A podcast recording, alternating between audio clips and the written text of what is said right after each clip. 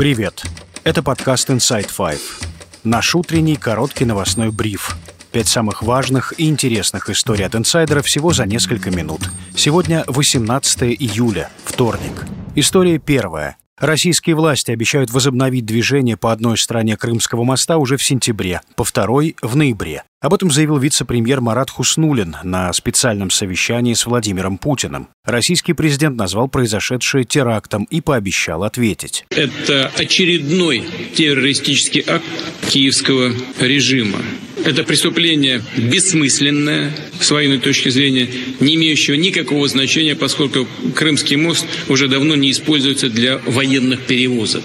И жестокое, поскольку пострадали, погибли ни в чем не повинные гражданские лица. Ответ со стороны России, конечно, будет. Взрыв на Крымском мосту произошел в ночь на понедельник. В результате погибли два человека, пострадал ребенок. Российские власти утверждают, что атака была совершена украинскими надводными дронами. Были разрушены два пролета автомобильной части объекта. ЧП в Керченском проливе прокомментировали в Киеве. Советник Офиса президента Украины Михаил Подоляк написал в Твиттере, что незаконные конструкции, используемые для доставки российских инструментов массовых убийств, недолговечны, вне зависимости от причин разрушения. Добавлю, как сообщают российские СМИ, подрыв Взрыв моста не испугал желающих попасть в Крым. На трассах образовались многокилометровые пробки. История вторая. Президент Украины Зеленский предложил главе Турции Эрдогану и генсеку ООН Гутерришу продолжить работу зерновой сделки в трехстороннем формате. В понедельник Москва объявила о выходе из соглашения, срок которого истекал как раз 17 июля. В Кремле заявили, что готовы рассмотреть продление сделки, когда будут выполнены российские требования по договоренностям. А пока Москва отзывает гарантии безопасности судоходства и закрывает морской гуманитарный коридор. При этом Реджеп Эрдоган утверждает, что Путин хочет продления соглашения. Генсек Генсек ООН Антонио Гутерриш заявил, что глубоко сожалеет о решении Москвы. Решение России нанесет удар по нуждающимся людям повсюду. Сотни миллионов сталкиваются с голодом, а потребители сталкиваются с глобальным кризисом стоимости жизни. Они будут платить за это. После заявления Кремля цена пшеницы на бирже выросла на 3%. Как считает заместитель главы администрации морских портов Украины Дмитрий Баринов, рост цен на зерно не самое страшное, что может произойти. Речь идет о мировом голоде, реально. Половина World Food Program – это ООН-программа, которая закупает еду, агропродукцию для бедных стран. Зависит от Украины. Как только Украина ушла с агрорынка, цены стремительно возросли. Если если житель Европы или ну, Штатов это ощущает только с точки зрения цены, то житель Эфиопии или Сомали, он не имеет вообще что кушать. Мировое сообщество решение Москвы оценило преимущественно негативно. Так, глава Еврокомиссии Урсула фон дер Ляйен заявила, что решительно осуждает циничный шаг России, несмотря на усилия ООН и Турции, и пообещала помощь Брюсселя по вывозу украинского зерна на мировые рынки. История третья. В Ейске потерпел крушение российский Су-25. Самолет выполнял учебный полет. Снижается.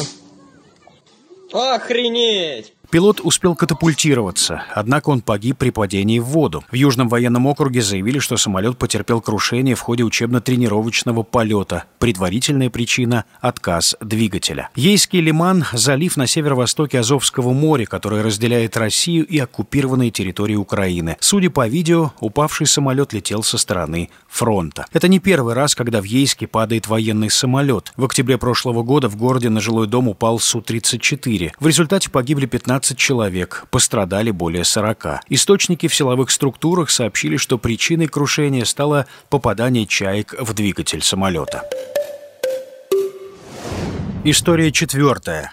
Олимпийская чемпионка Елена Исенбаева продолжит работать в Международном олимпийском комитете. По словам спортсменки, МОК провел проверку и разрешил ей продолжить работу в организации. Об этом она написала в соцсетях. Как считает спортивный журналист Александр Шмурнов, в МОК учли прошлые заслуги Исенбаевой. Главный аргумент Момент заключается в том, что в момент предыдущего, еще довоенного, но очень серьезного спортивного скандала между МОК и Россией, связанного с допингом, Исенбаева была одной из немногих на уровне официальных лиц, представляющих Россию, которая не поддержала пропагандистскую позицию, э, что нам этот МОК, давайте мы не будем посылать никаких флагов, мы не хотим быть нейтральным. А Исенбаева сказал, Российский Олимпийский комитет и Россия должны признать все санкции наложенные, потому что это по праву, по закону. И она выступила в этот момент, скажем так, на стороне МОК. Ранее инсайдер писал, что спортсменка уехала жить в Испанию. Елена Исенбаева была доверенным лицом Путина на президентских выборах. Получила из рук Сергея Шойгу погоны майора. В 2020 году Исенбаева была включена в рабочую группу по поправкам Конституции, которые позволили обнулить президентские сроки Путина. История пятая. Миллиардер Ричард Брэнсон призвал Великобританию снять санкции с Олега Тинькова. Брэнсон заявил «Тайм», что знаком с Тиньковым уже 20 лет и что санкции, введенные в прошлом году, не обоснованы. «Я твердо убежден, что Тиньков был ошибочно включен в список россиян, против которых введены ограничения. Хотя он и был богатым российским бизнесменом, он никогда не был олигархом. Я всегда знал его как динамично развивающегося предпринимателя. Именно поэтому я его поддерживал и поддерживаю», — написал Брэнсон. В марте 22 года Великобритания ввела санкции против Олега Тинькова, затем отменила часть из них. После этого семья основателя Тиньков продала свою долю в банке компании «Интеррос» Владимира Потанина. Позже бизнесмен рассказал, что его вынудили избавиться от своей доли после публикации поста с антивоенной позицией в Инстаграме. В октябре 22 года Олег Тиньков отказался от российского гражданства. И это все на сегодня. Это был подкаст «Inside Five».